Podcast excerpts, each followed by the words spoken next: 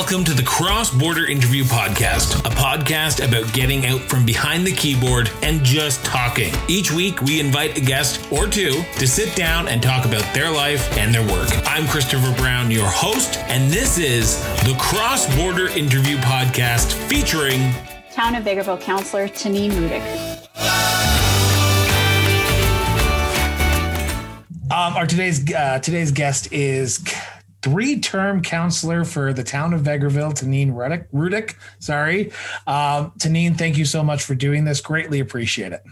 Thank you so much for asking me. It's a pleasure. Um, Taneen, my first question for all municipal councilors or all elected leaders is: Where does your sense of duty come from? I think that is something that I was raised with. Um, our family was always involved in the community, and the idea that you make things better right where you live is something that we were brought up with. And I think that's probably inculcated from the time we were little. Were your parents political? Uh, yes. yes, they are. Um, and I and I guess uh, in organized politics, but also in community building. So community building, I would say, was um, what I understood first. But I do have very vivid memories as a kid uh, attending. Um, I guess it would have been a protest, and I, am not even certain what it would have been protesting for. Uh, but uh, as a young kid, 20% McKechnie Repent is uh, ingrained in my memory. Uh, but my parents were both involved in local politics, community organizations, um, and it started with National Farmers Union, and um, then, of course, also in more organized politics. My my dad was eventually elected as a an MLA, and my mom was party president. Um, so they were both very active in being campaign managers and running elections. And as a kid, um, at 12, I guess my dad was first elected. So this is how I grew up.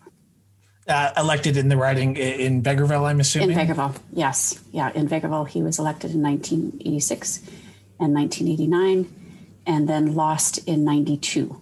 Um, so this was all right in my formative years, I guess. Um, so this is really, our house was small and our table was lively. So there was always discussion about uh, a lot of issues at our dinner table.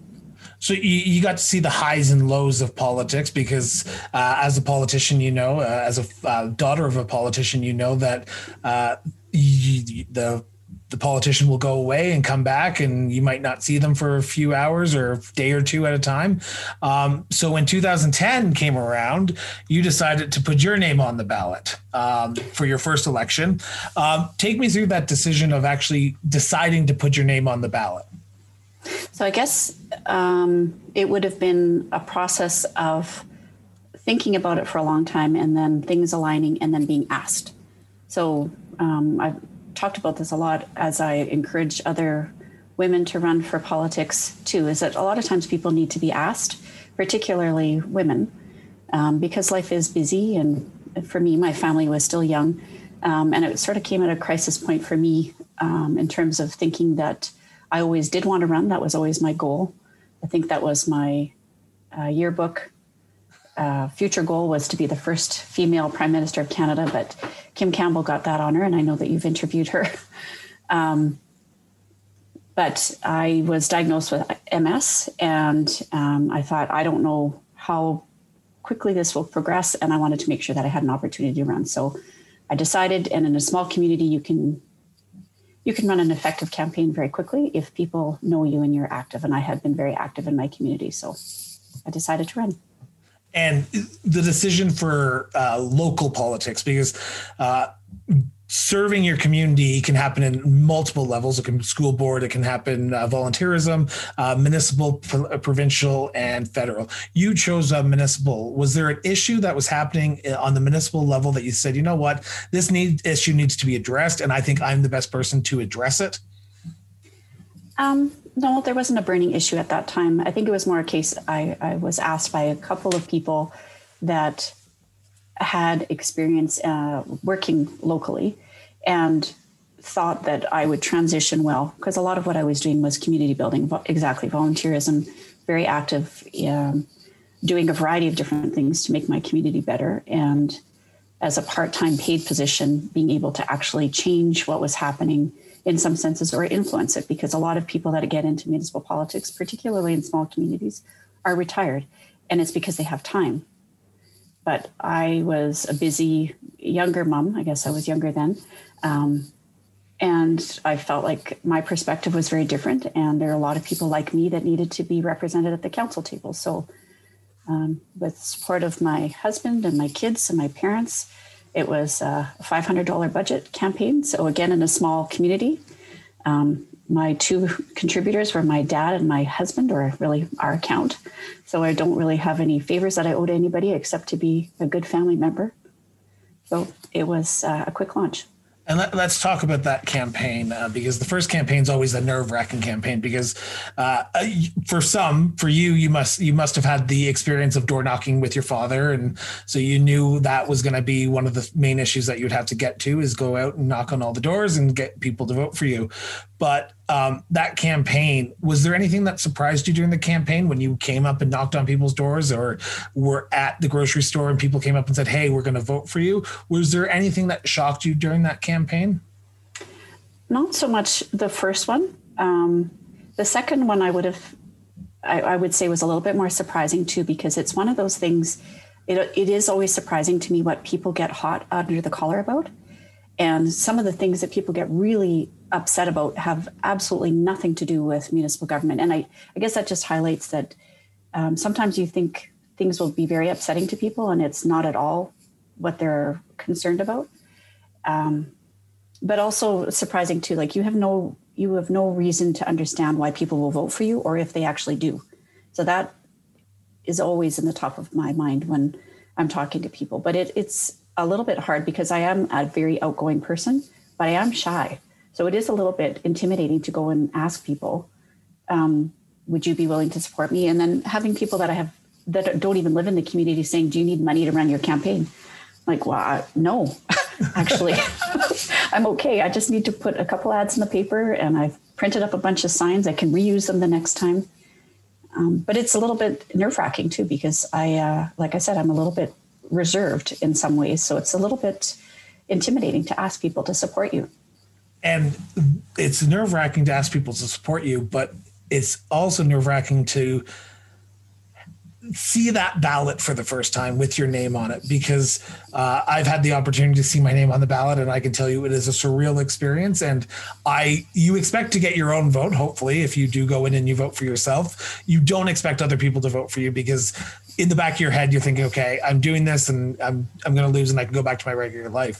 For you, going into that ballot b- b- uh, box in 2010 in October, how was it to see your name on the ballot and, and how surreal was it to say, hopefully people will vote for me?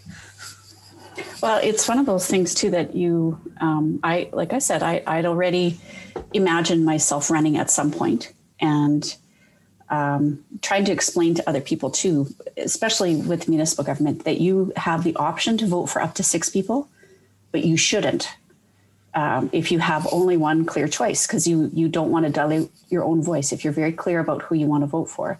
And then myself going in there and seeing people that are my friends, my neighbors that are also running, and making sure that I'm not spoiling the ballot because I've worked as a scrutineer, I've worked as uh, you know a campaign worker. I've worked actually on federal and provincial elections many times and had to deliberate whether or not it was a spoiled ballot. So looking and actually making sure that I was marking the ballot correctly was my uh, my really pointed point. Um, and then afterwards, when I was successful, um, one of my kids, and the, the, funny thing too, election night, there was no uh, celebration. My husband was working out of town, so he had to vote in the advance poll. My brother-in-law came over to have a drink with me and my dad um, my mom was teaching. And my kids were all in bed so i'm by myself celebrating in my kitchen having a, a little beverage by myself. And the next day as the kids are getting ready for school one of my daughters said oh i'm so glad that you won mom i knew that you and dad would vote for you but i didn't know if anybody else would so, so I, I got to ask the question. Do you remember who told you that you won? Was it like announced on a website or was it someone who called you and said, congratulations, you are a counselor elect now? Um, you know, I'm trying to think back because you know what, this is, it doesn't seem that long ago, but there 11. wasn't, there wasn't Twitter.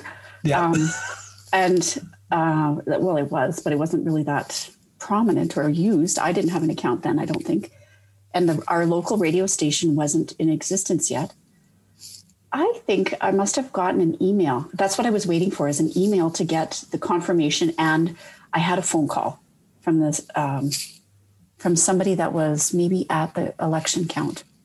That must have been how I actually forgot. I, I don't remember. How um, weird is that? Yeah, you, you, mentioned something, and I just want to clarify this for the listeners.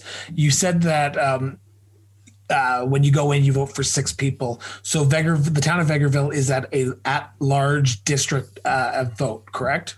It is, yeah, and and I think that's one of the things that's really different too. With a ward system in a city, for example, you have to um, appeal to the people in that ward, and there could be tens of thousands. Whereas you know is a small community. There's you know six thousand people, and you need to appeal to them all. You know, uh, young and old alike, going into seniors' homes, and that's the thing too is that you're really running. And, and their second term, I can't remember how many candidates there were, but I want to say there were 19. Oh, wow. So obviously, people felt we were either doing a poor job or they felt that it was um, important that they get involved. And honestly, that's the whole part of democracy. We want to get a, a, lively discussion about a variety of topics and make sure there's a lot of selection for people to make. Wow.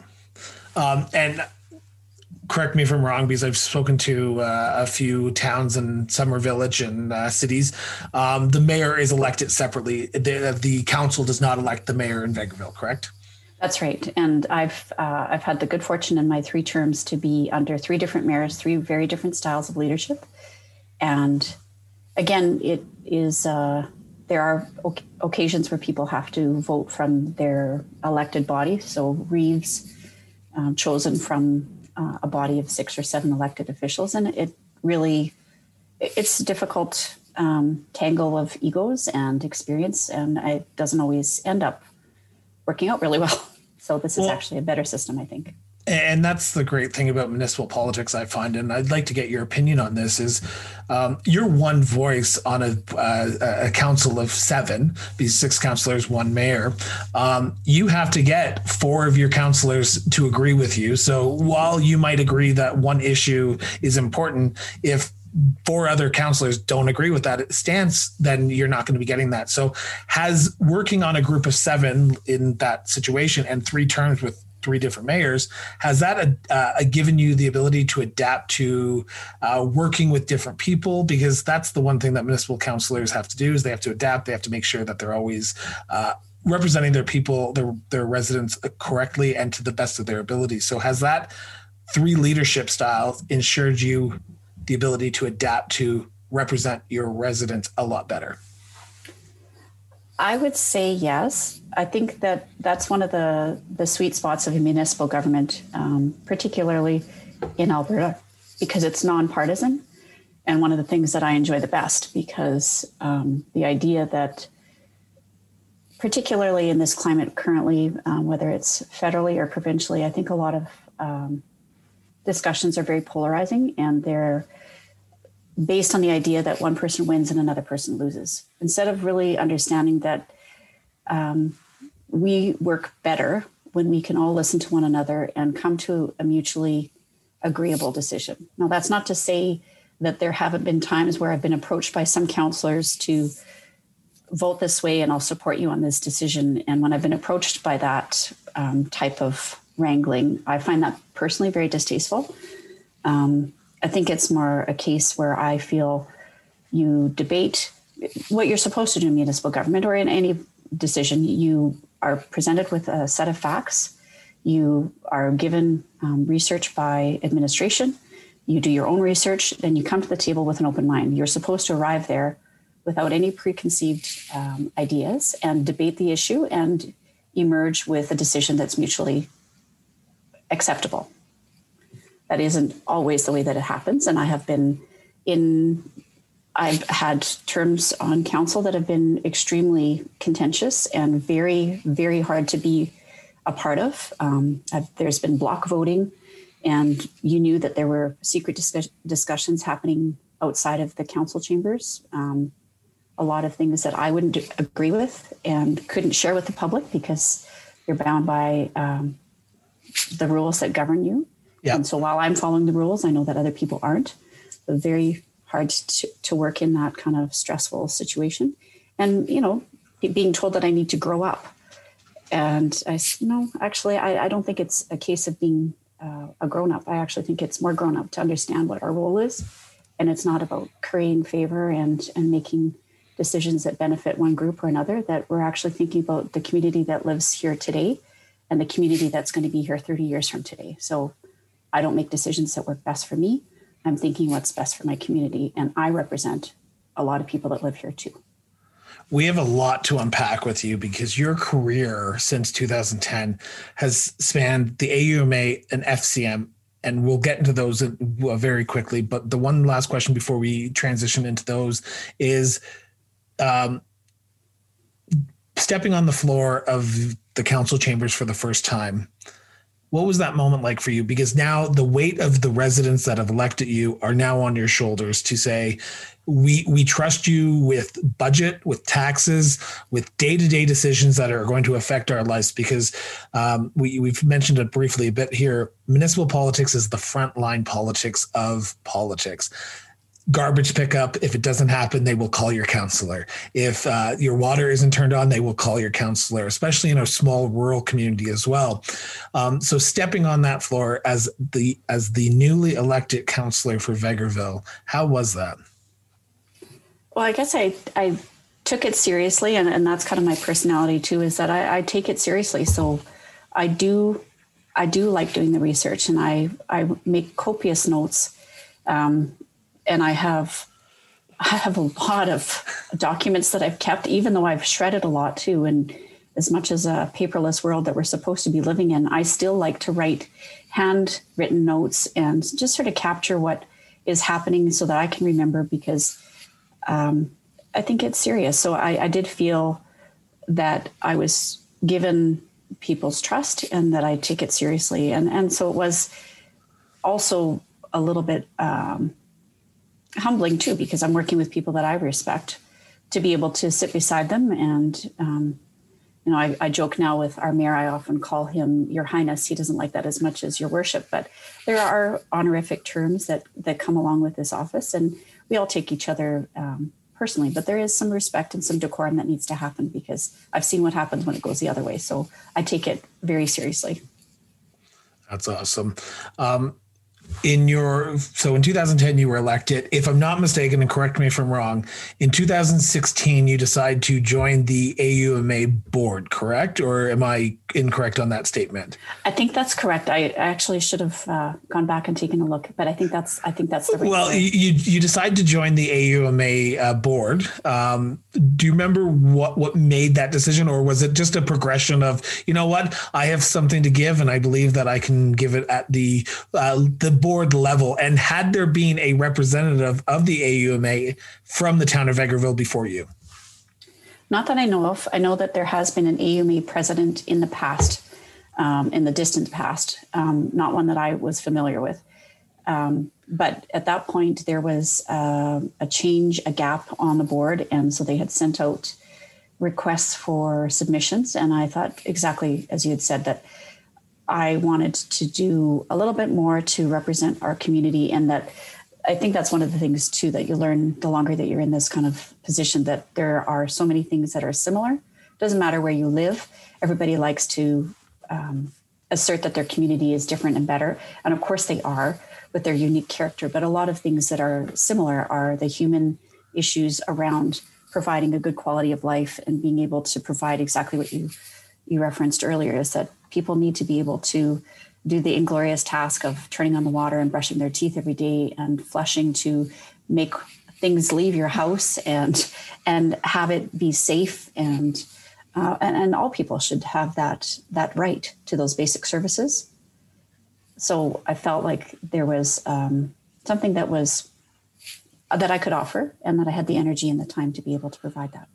So, from your in your own words, what is the AUMA to you? For me, uh, the Alberta Urban Municipalities Association provides an opportunity for municipalities of all sizes to be able to speak in one voice to the provincial government and a very needed conversation needs to happen in that format because speaking one by one uh, dilutes the individual issues uh, instead of being able to have a more pointed uh, point of access. And the Rural Municipalities Association um, represents the the municipal districts and counties, and AUMA represents summer villages, towns, cities. But it it needs to be that unified voice to be able to approach the province because it's very easy to ignore a Vegreville but it's much harder to ignore, uh, ignore a body that represents all elected officials across the province. Because that's the one issue that uh, municipalities might have today is um, especially rural municipalities, and I want to get into this before we get into the uh, FCM, is the town of Vegreville is part of one riding. And I, I, use this as a provincial because we're talking about lobbying the provincial government here. It's part of one riding. So it's not going to potentially see uh, a lot of finances drove. Uh, put into that riding because it's so spread out because uh, Vegreville, Fort Saskatchewan, which is a provincial riding that you're in, it is a large riding where Calgary and Edmonton have 10, 15, uh, provincial seats. So the AUMA lobbies for those smaller urban centers, correct? Yeah, and and and I think even just what you're highlighting too is some of the the challenges around being municipal uh, leaders because it is the frontline services that we provide. Ultimately, it's one taxpayer. People like to refer to that always, whether you're electing a municipal, a provincial, or a federal politician to represent your issues the average person doesn't care who is responsible for that issue, whereas the Constitution uh, does, and it delineates who is responsible for different responsibilities. And and for that reason, then a lot of times um, municipal or federal governments will point at each other, and ultimately, who loses is is local leadership. And often, what that means is that um, smaller communities' voice gets lost in the fray, because of course people have um, traditionally um, centered themselves in larger urban conglomerations, whether they were cities or towns. Um, that still tends to be the, the trend across the world. Urbanization is a fact, although COVID has really put a different twist on that. Um, so, for that reason, I think that there needs to be a way for people to be able to access levers of power because it's very easy, again, to dismiss one by one all of these small pockets of population. But you know, um, there's a large number of people that live outside of urban centers for a reason. I didn't end up in Vegreville again by accident. It was a deliberate choice, and my children, my family, should have the same quality of life um, based on the fact that we pay taxes in every in every way, federal and provincial taxes as well. And so for that reason, too, people that live in smaller communities should have access to the same types of services, like uh, broadband, for example. That's been very evident in the wake of COVID that there's a very different playing field. And we've been talking about it for a long time that, again, people in rural communities are getting left behind. They don't have access to the same educational, um, medical, uh, entrepreneurial opportunities if they don't have broadband. That's a basic right, and everybody should have access to it. And it's become more evident, particularly during COVID when everybody was at home or everybody was experiencing challenges. It really laid bare um, a lot of topics that we've been talking about for a long time. Now, uh, just a side note here. I, I, know that Vegreville just did go through a new revamp of their broadband. So, how has that changed the town for the better? I don't know that we've necessarily experienced all of the benefits uh, yet, but we have uh, the good fortune to have fiber throughout our entire community. So, as the chair of economic development, that's one of the things that I've been really trying to focus on is that if you can work anywhere, why wouldn't you work a place um, that has the community uh, minded uh, amenities? So, you could live in a smaller community have the safety, the proximity, and the comfort of being able to live in a safe community that provides all the benefits that your your workers might want or your family might want. If you can walk anywhere in the community in uh, literally from one end to the other in 25 minutes, or your commute is five minutes, imagine how much more time in your life you have to do the things that you want to do. And I, I think that that's really something that we're focused on advertising more and more because it really is a benefit. That's awesome. Um, in 2017, a year after you've joined the AUMA board, you joined the FCM, Federation of Canadian Municipalities. This is one area that I want to take a lot of time into because it is such an important issue. Plus, also, it's an important organization, also. Uh, important organization, but also with a potential federal election coming up. How does and uh, this? I guess my first question is: from your standpoint, what is FCM, the Federation of Can- uh, Canadian Municipalities? So, Federation of Canadian Municipalities is um, an organization that represents about 90% of Canadians in communities of all sizes, from coast to coast to coast. And the position that I ran for was to uh, represent Alberta municipalities, again, of all sizes. So, this is a position that all delegates that attend uh, annual conference and it's a one year term. So I've had to run four different times. And you need to appeal to, again, um, a wide range of politicians. And I think what was exciting to me in that situation is that Alberta has had a, a contentious relationship with the Federation, as I would say. And I think it's really important that Albertans are represented in a way that is accurate and um, you can be many things to be Albertan. I, I think Alberta is uh, a province that has people that have come from all different places and brought their energy and their talent. And um, to depict us in one way or another does us a disservice and it does the country a disservice. And when it becomes very polarizing over economic issues or environmental issues, um, like pipelines, for example, that that really diminishes what Alberta is. And I think that the FCM has been an extremely important body in the last, um, well, it's been an important body over uh, over its inception since you know the early 1900s. But I think it's become ever more apparent that municipal leaders represent Canadians in every community across the country. And when you meet people's basic needs right where they live, you immediately drive the economic and the socio um, standings of people everywhere.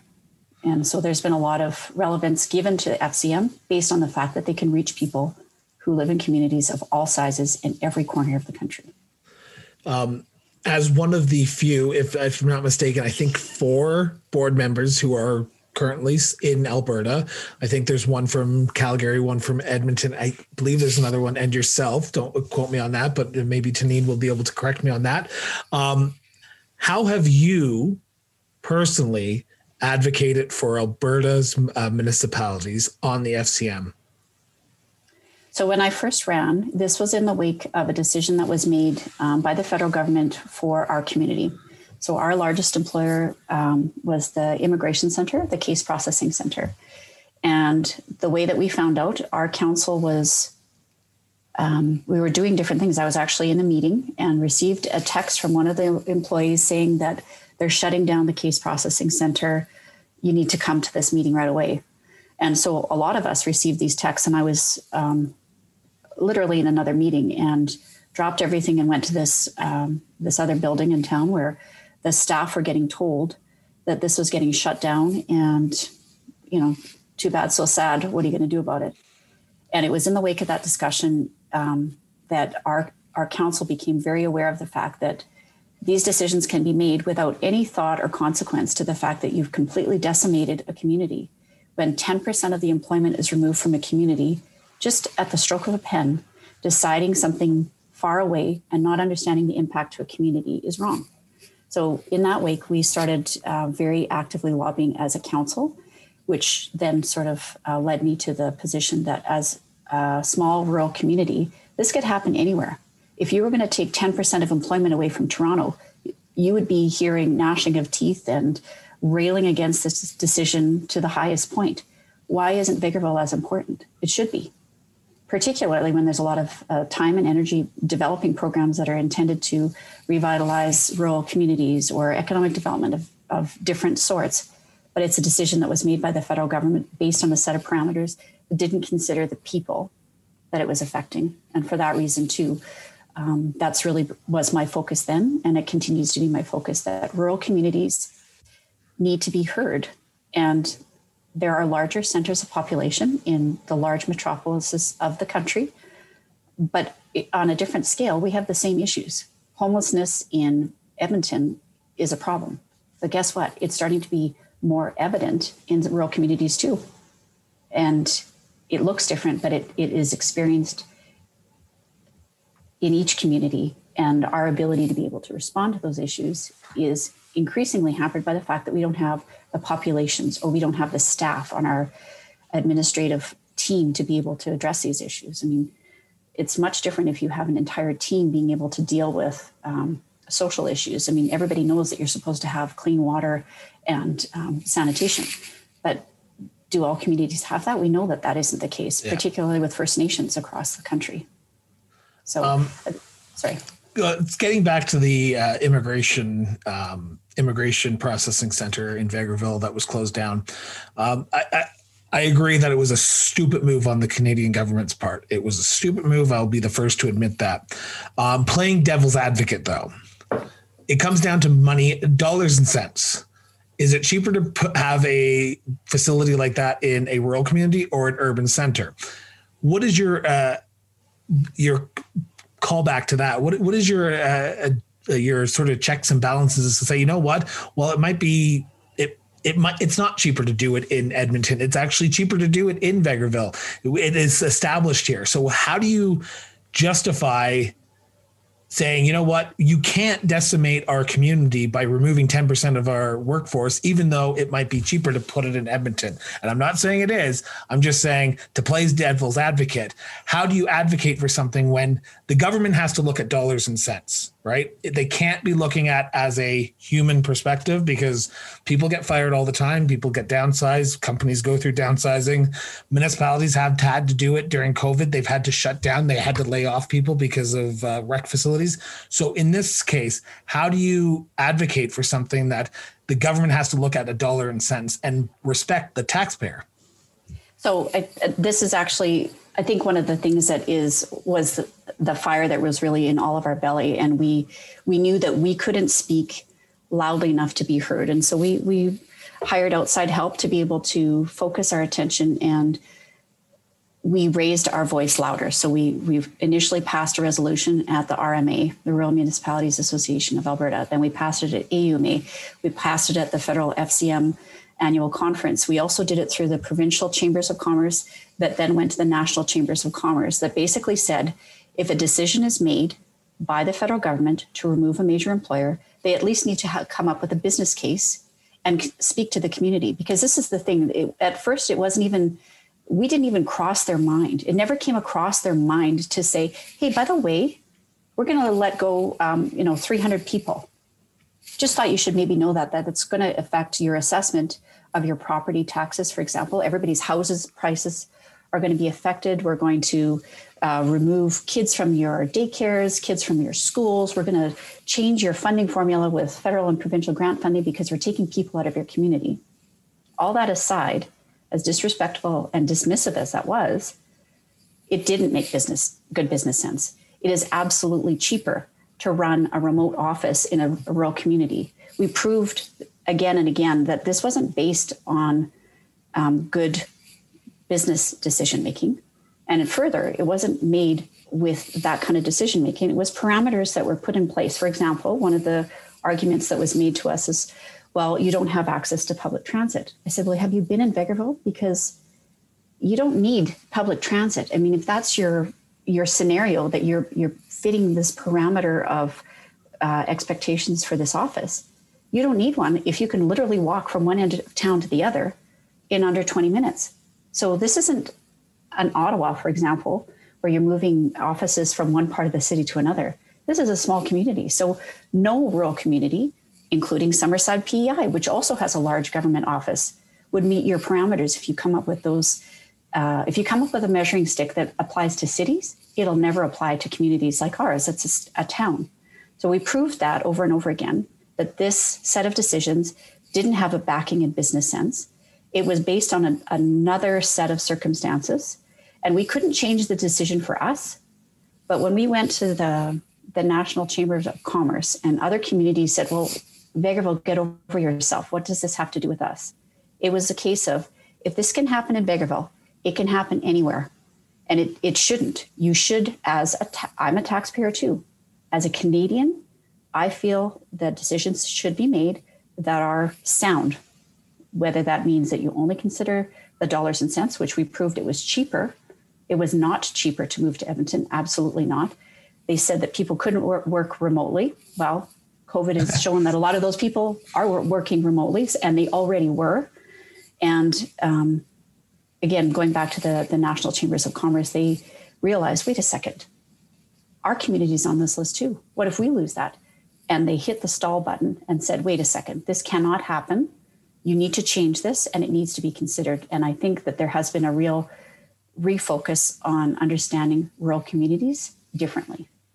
So we weren't able to stop the immigration center from closing, um, which is very unfortunate. But it's different than a private business making their decision where they locate, because there have been other large employers that have left our community before, and we can't we can't change their mind. But the federal government is us, and that's the difference is a, another order of government making a decision that affects a community is different than a business making a business decision and relocating their assets because we pay those taxes too and those are our people. There is no us and them. It is us we're all so, part of that. so what is the uh, I, I, hate to use this word t- term but I have, i'm going to use it. What is the silver lining here? What is the change that you saw when you advocated for this? Was it hey you need a business plan from the federal government to actually tell us why you're doing this and why it makes financial and financial sense to move a large industry that will affect a, a small uh, urban center or rural center out of our community? Or was there another silver lining that we haven't talked about? I think there's a few different parts to it. That's definitely one of it. I think that the understanding that being far away from a community is not a, a, an excuse or a reason to not understand the implications of your decision.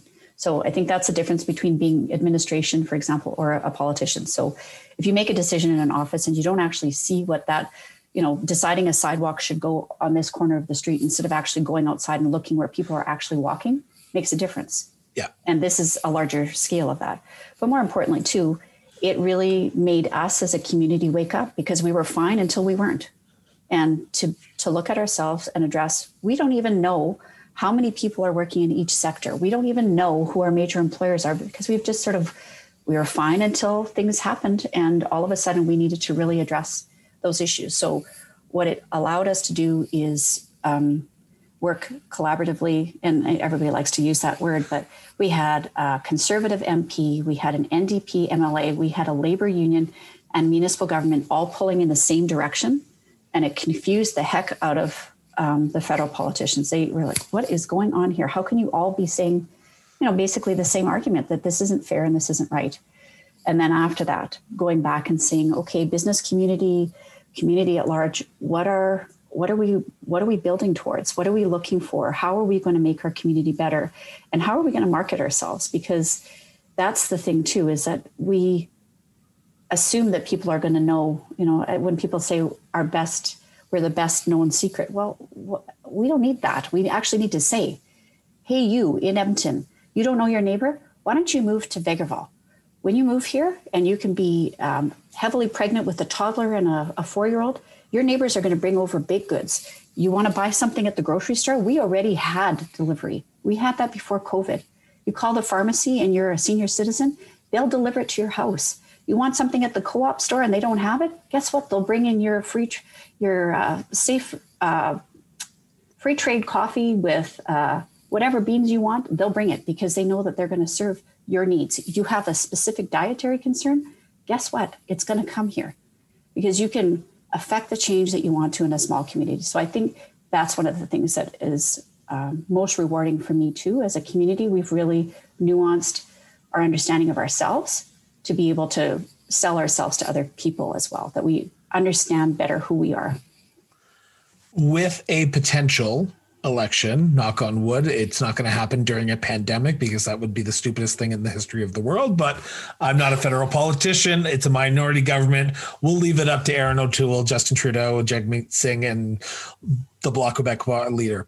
Um, but if there was an election called within the next say six months, six to eight months, because that's what the anticipations and that's what the pollsters are saying. What issue does FCM want on the radar of federal politicians this coming election season? And what issue does FCM want residents to start asking their local uh, candidates if on, on one side or the other what they believe is this, uh, what they believe in that issue? I think it's been um, a multifaceted approach. Um, there's definitely a rural lens applied to a lot of different issues, which I'm thrilled about. But an understanding that if you want appreciable improvement to the lives of Canadians and building back better together, that means that you need to include voices from communities all over the country. How you do that is provide the tools to local leaders to be able to do that. And so, some of the things that we've talked very specifically about is gas tax funding, for example. Um, perhaps a little bit of a misnomer, but what it is uh, a grant that applies from the federal government directly to communities to make decisions locally. So it allows local economic development by stimulating local tradespeople to build the infrastructure, the buildings, the roads, the sewers that are going to make communities better across the country and um, allow for local projects. So, infrastructure, broadband, uh, a focus on transit. So, whether you're uh, in a larger center, the ability for people to get to where they need to be, whether it's work or home, um, being able to reduce emissions in, in larger centers and in smaller centers. There is a new announcement that the federal government put out about um, rural transit. And for me, I think maybe even calling it rural transportation is really key. If you're um, in a small community like ours, you know, it's a, a double divided highway, great commute to the city, an hour each way. So that's easy commute. But if you could allow people to be able to have some kind of transportation system and get them moving to employers or vice versa, I mean, really if okay if you don't want to if you don't want to save a couple hundred thousand dollars by moving to Vegreville from Edmonton for example and have a smaller class size for your kids and be able to um, have that, then maybe you want to come um, reverse commute. Maybe you want to hop on a bus and come to Vegreville. Or there's a lot of really creative examples of um, on demand uh, transit systems in smaller communities. Um, so I think those are the kind of issues that FCM has been putting forward, and it's to all political parties. So despite what I hear sometimes is that it's partisan one way or the other, I think probably they're hitting the sweet spot. If people are saying you're to this or to that, it's actually probably none of those things. We're talking about what makes communities better. And that's been a real focus at talking about housing is even more important, whether you're trying to escape suburbia, like I just said, um, and and be able to have quality of life and being able to own your own home. People are very house poor in the wake of COVID. So those are all issues that federal, federal politicians of all stripes are, are listening to because somebody wants to come up with the antidote recovery from COVID um, is, is a challenge, particularly in the wake of the pandemic. There's a lot of things that are still resonating very, very deeply in communities across the country. Before we move on to my next subject, I, I, you brought up the pandemic, and I want to ask: How is the town handling the pandemic? How are your residents? Well, it's been um, so. I, I said I'd take copious notes, and so I actually was just going through last year worth of worth of um, meetings, and it really changed my reality. I have MS, like I said uh, a while ago. So, right at the very beginning of the pandemic, um, we had to move our kids home from university immediately um, because the threat to me was um, quite dire. It's a little bit more evidence driven now that I'm not as fragile as a senior as I thought I was. So that's that's good. But we really had to retreat and um, shorten our circle. In a small community like ours, we've been very fortunate to not have an, a lot of cases of uh, COVID, but um, even just being able to advocate for testing and immunization in our community. Again, we're a hub for the region, so making sure that uh, we've got a high population of senior citizen and, and um, making sure that we're not expecting people to go out of the community to get the testing or the immunizations that they deserve. Again, this assumption that you should have to go to a city, and whether it's Camrose or uh, Edmonton, to get um, an immunization is an extremely troubling situation if you're a senior citizen that doesn't drive or you're not allowed to be around other people in your family and expecting them to be able to travel like that has been a real challenge. But I think we've done remarkably well. Um, people have taken it seriously, and even you know like our masking bylaw too. We've we've very contentious discussions on our council, um, but we decided, and I was early on. I, I haven't changed my position. I, I do feel like um, I've been kind of um, steady in that in that sense that our job is to protect one another and the way that we do that is by thinking of what's not good for me but what's good for you and that's yeah. been a really nuanced argument in some senses but you know i've received some really horrible hateful messages to me per- personally um, about that too. And i just feel like well at the very end of the day if we can go back to working normally and my adult children can resume some kind of normalcy that would be great. But in the meantime protecting each other is the most important. And but it's been it's been a tough slog you know my husband's uh, work very affected. My kids university were paying the same for remote learning. I mean i've got me working at home a teenage son attending school two university students both laid off of their jobs.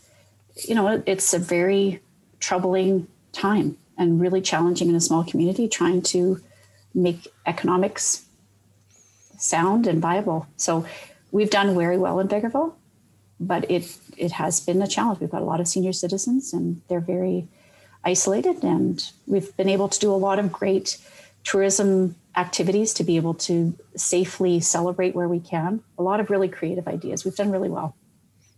Um, yet again, we're closing in on the hour mark, and I want to. I know you're a busy person, so I want to get into the last set of questions here because this is a this is a topic that I, I didn't realize about you until we had our pre-interview. But uh, you are the chair of increasing women participation in municipal government.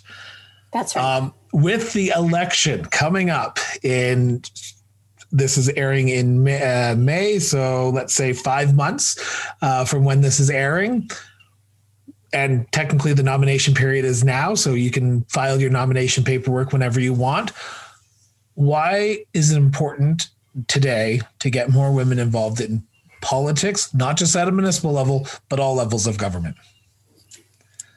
I have this discussion all the time, uh, even with uh, female elected politicians. But the statistics are right now that uh, approximately 25% of elected officials are female for various reasons. There are other places where it, it gets higher, but we have a challenge in Canada making sure that our elected officials represent the communities that from which they come.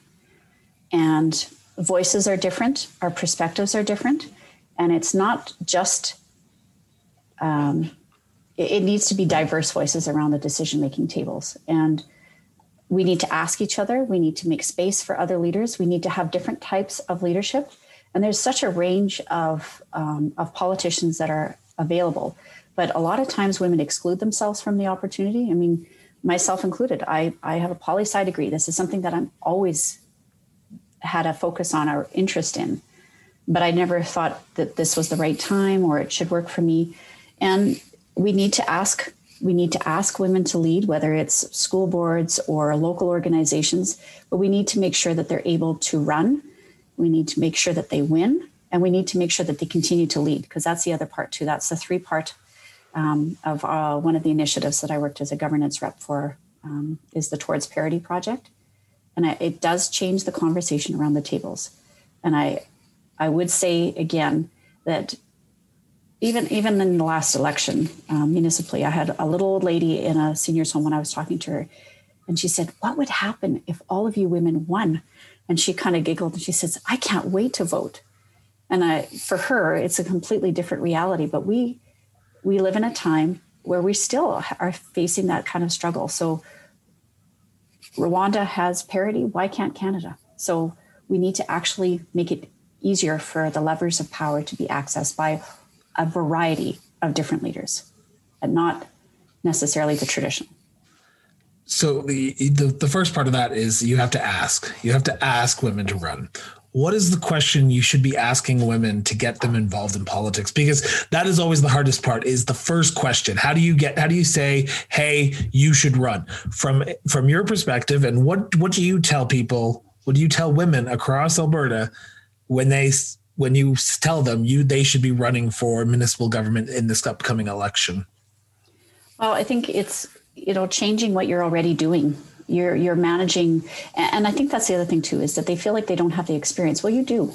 Your voice matters. So it doesn't matter if you're you know a lot of politicians tend to be lawyers. Is that the best or the only type of leaders that we should have? We should have a diverse set of experience making decisions. I mean on a, on a given day we could be making decisions about um, purchasing a compactor for a landfill or deciding if we're working on our welcome and inclusive initiative for our community, as well as deciding what the bylaw is going to be for dog licensing. I mean, the range of topics on municipal government are wide. That said, there are people of all stripes that remove themselves from that conversation and they don't need to. So I would say you do have the experience, your voice does matter. And other people will will support you. When you when you start this this project you will find supporters and people that you don't expect. The other part of it to be really honest is that we need to be better to one another. There's no excuse for the kind of derisive um, horrible things that people uh, receive in in social media mostly. It's allowed people to sit at their keyboards and peck away and and write horrible things. So it, it does become a challenge to say, yes, you should run. And by the way, you're also going to have to develop a bit of an armor. Because there, there, uh, there are women that I know that have had their their children threatened. They've been um, bullied, and and you know the kind of things that I receive. I usually delete them, but I've had messages sent to me just recently that are horrible. And to really, oh, you would be shocked. You would be shocked and I think that's the other thing too is that we need to shine a light on it. So, you know, Sarah Hamilton is a City of Edmonton counselor, and she started, you know, labeling and and showing people the kind of tweets that she gets. So I just want everybody to be better. If you disagree about an idea, let's debate those. But when it becomes personal, and I've had this on council too, let's debate ideas. We can disagree with one another, but if you become vile, you swear at me and you call me names or you comment about my children or my husband or my family, absolutely unacceptable. Wow. So there is, and people will say that this doesn't happen. It does. It is ugly side of politics. So at the same time, I want to encourage people to ask women to run, encourage women candidates of all kinds. I want the other part of it to happen too, because I've seen a lot of comments from people and they're not shy about it. They have no problem having their name attached to a, a news article and saying vile things that they wouldn't say to somebody's face. I want us all to be better. If you're going to debate an issue, do the research, take some time, think about it. And the other part is, is that we're all just doing our best. We're trying to meet a middle ground for a variety of issues and doing our best to represent people. And I have great faith in the majority of elected officials that they come from a place of wanting to help their community. So even if I disagree vehemently with my colleague across the table, I will not call them names, I'm not going to undermine them, and I expect them not to do the same to me. That they will also see me as somebody worthy of respect, humanity, and dignity. You've just blown my mind because I, I knew uh, federal and provincial politicians get a vile hate mail and derogatory things sent to them, but uh, you never expect it on a municipal level because you think there's a little bit more respect for people who you see in the grocery store or you know from down the street or four uh, neighborhoods over. So it's it's mind blowing that uh, this is happening even on a municipal level as well. Well, and I think one of the things that I would say, you know, I said we want women to run we want them to win and we want them to lead. We want them to continue in this role because it's important that not only you get this experience, because if you're going to leave uh, corporate leadership and move into politics and you find out very quickly that the kind of garbage that you have to put up with and not the kind that gets picked up by sanitation crew and taken to the landfill or recycled like it's surprising the way that we get treated and you know it, it is culturally important that we start to be better about how we protect one another. And part of that is is having a cohort of women officials just sort of talking about you know this isn't just you. It's not just you being picked up and bandied about in the news or the opposite you know ask, asking all of the male colleagues for their opinion about different issues and coming to you for the fluff. It is it's it happens everywhere. And being able to have at least a place to vent about it um, you know my husband will want to go out and protect me uh, whenever i get something vile my kids want me to to do a social media post and just expose this toad that sent me these messages. But I also think there's another part to it too is that we all need to think about how we're talking about elected officials. I don't care if you didn't vote for them. Don't vote for them next time. Come up with a different idea. Run a campaign, but stop the nitpicking ugliness. We don't need to do that. That makes us less than what we're capable of. And I, I really feel like leadership needs to go to a different level and we need to start thinking about, as people, what do we want to do to make our world better? That's what our job is. And we're not being better when we're picking each other apart and and just being brutal. I, I, honestly, it's it's shameful when I hear some of the stories of my friends, and I, I'm not going to be shy that there have been a lot of tears when we're talking about these really raw moments and you know threatening people's children. There's a mayor in Eastern Canada who has a, a child with disabilities. I mean, really, that, that that's fodder for Twitter trolls. You're, you're going to pick on a woman's child. Do you do that with a male politician? Do you t- tell a male politician that where are your kids? Who's taking care of your family when he's at a meeting? It's never, never been a consideration. So I uh, think we can be better, and I know we can be better. And I've seen examples of really high level discussion, respectful discord, and really mature deliberation about issues, and I know we can do that.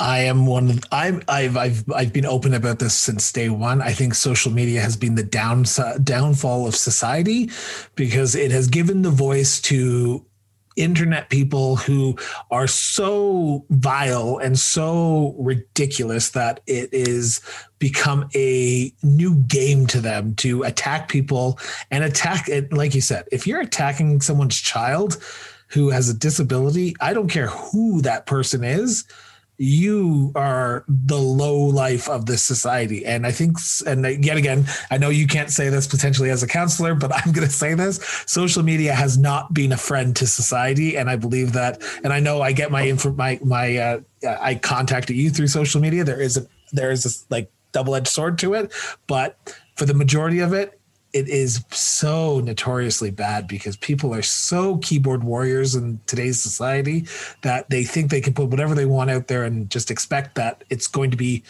not not affect them in any way because they're attacking someone else and they're not they're not feeling the consequences of saying it face to face like you and I are right now. So well, and I think my, we need to call it rant. out. We no, do. I agree with you. We need to call it out, and I think that's the thing too. Is that you know I debated about oh should I say anything? And I, you know, I texted my colleagues and I said, did anybody else receive this kind of message? Because this is somebody that had access to me because I do have my filters on and I'm very careful too. I think there's another part to it. How you engage on social media is important too. You don't have debate on social media. So I'm also very careful about what I put out there. But it, um, my colleagues hadn't received these comments and I reported to the RCMP and they took it seriously. And the last time I did this, they didn't take it seriously because things have changed over the years too. I think they also understood wait a second. And this individual, when he got caught, he tried to say that it wasn't him. He was shocked that he got found right away. Of and course. He, and he apologized to the RCMP officer. He certainly didn't apologize to me. But I, I think that's the other thing is that we need to police ourselves. So I've used social media to keep in touch with my friends across the world. It is my way to be able to connect with um, I was an exchange student to Japan. It's my way to be able to keep in touch and have an eye on what they're doing, at least in a touching way, be able to see like day to day, you know, little touch to be able to see what's going on over there. but we have a responsibility too. And I think that's the other part too is that everybody feels that they have the right to express their opinion. And I would say you don't. If your opinion is based on misinformation and doesn't consider fact as the basis, no. Rights don't come without responsibilities. You need to be very clear about that so that I don't have the right to blast people and they don't have the right to blast me. There's a responsibility. But again, that assumes that everybody is able to be mature. That's true. And um, it is a nuanced growth. last question before we get into the wrap up here. Um, municipal election uh, i'm going to take your, your your thought here and ask you one question and i'm assuming you know what the question is going to be but can we expect a, a, fourth term out of you? Wow. I, I so my notes here and my heart both say i don't know. Okay. So i i don't know. I the challenge with a, a smaller community is that it's part-time and it can be as much or as little as you want to. And so I've been fortunate to have really busy terms. I've had the for- good fortune of being able to work on a variety of initiatives from um, family community support services to solid waste management to economic development, chamber of commerce. I've really been able to run the gamut and our council has really been able to do a lot of community building in raising our awareness of ourselves, raising the awareness of our community in the larger context. We're really getting to some great conversations about inclusivity and making sure that we include diverse voices, whether it's um, from LB, LGBTQT plus or um, refugees or lower income. We're really expanding our conversation. We're improving our outdoor uh, opportunities in terms of recreation and building facilities out as well as really actively pursuing economic opportunities. So we've done a lot of great things. I really feel like I've made my mark on my community and I can see that I've helped. That said, I don't know. I don't know. It's six months from now. I am looking for full time uh, employment, and it is confusing to people sometimes when they see that I I have um, a part time job that I feel passionately about but I would also feel passionately about a full time job. And my, my children are older. I've got a lot of energy and um, desire to help building great relationships. I actually really like conflict. That sounds counterintuitive, but I, I love getting into the meat of a really contentious issue and being able to rise above it and get people to see commonalities. So I don't know. I don't know what's going to you know, maybe when this airs in a month, maybe things will be a little bit more solid for me. But at this point, it's six months away from actually needing to declare if I'm running. Uh, in a small community, again, you can ramp up pretty quickly, and I can run to 2,500 houses. Sounds silly, but I can go to 2,500 doors pretty quickly. Um, so I'm not sure. Oh, well, either way, you have been a delight to talk to. But my last question, and this is this is the part of the interview that I love because I always love to hear politicians brag about their community. So, uh, in a perfect world, pandemic ends the, the day this airs. Why should people come out and visit the town of Vegreville? Well, or even better, why should people move to the town of Vegreville? You've talked about it briefly beforehand, but this is the point in time when you can just you can preach about your community to your heart's content. Well, okay. So if you're going to come and visit in a pandemic reality that we have, where people cannot travel uh, far away, if you want to be able to have a day trip within the province, it is a welcoming, uh, easily accessible community to be able to come and enjoy a variety of activities. There's a range of shopping opportunities, there's a range of visiting opportunities, not the least of which is, of course, our beautiful Pisanka, which is our Ukrainian Easter egg, um, a marvel of engineering and artistry uh, that is able to spin in the wind. So I would encourage people to at least come out and visit the egg. And while you're here, there are lots of opportunities to be able to hop on one of our borrow a bike and ride the trail into the metropolis downtown of Vegreville and see some of our local shopkeepers spend some money locally because you know that you're actually going to be helping small businesses and families support one another. If you're moving, I would say we've got a housing boom right now in Vegreville. We've had a, a, little real estate boom as people are trying to take advantage of the great interest rates um, and be able to save a lot of money. And if the pandemic didn't drive home the point that you can be close to one another without being physically close and you can work anywhere, why wouldn't you choose a community that has excellent educational and uh, entrepreneurial opportunities where you know that if you need anything, you can get what you need. So, whether it is access to great hospital and medical facilities, a range of op- opportunities from acupuncture, massage, naturopath to having a fantastic uh, array of uh, GPs to be able to provide personalized care for your entire family, to being able to access great educational opportunities, this is the place to move to. Vegreville has the options for families um, people that are going to be um, maybe liquidating their assets out of a house in a bigger center and moving to a community where you can be able to walk the trails and play pickleball and pursue all of your recreational pursuits in a very easily accessible community, I would say do it. And if you're a business, you want access to rail, you want access to um, the Ports to Plain Highway 36 going from northern Alberta all the way to Mexico. It's just a hop, skip, and a jump down the road. We also have um, the Highway 16 corridor, and we're close to international airports. So we've got some very big conversations happening with big investors and um, in the industrial hemp industry, and really capitalizing on our agricultural opportunities. So come to Vegreville. Awesome. Well, counselor, I want to thank you so much for this. I apologize for running a little bit late, but behind, I apologize. But we uh, we have dived a lot into a lot of uh, subjects. So, uh, to my listeners who are still listening, uh, I will be linking uh, the counselor's Twitter handle on uh, in the show notes and uh, also her bio that is found on the town of Vegreville's website and the town of uh, Vegreville's website on the show notes as well. Uh, counselor, once again, thank you so much for doing this.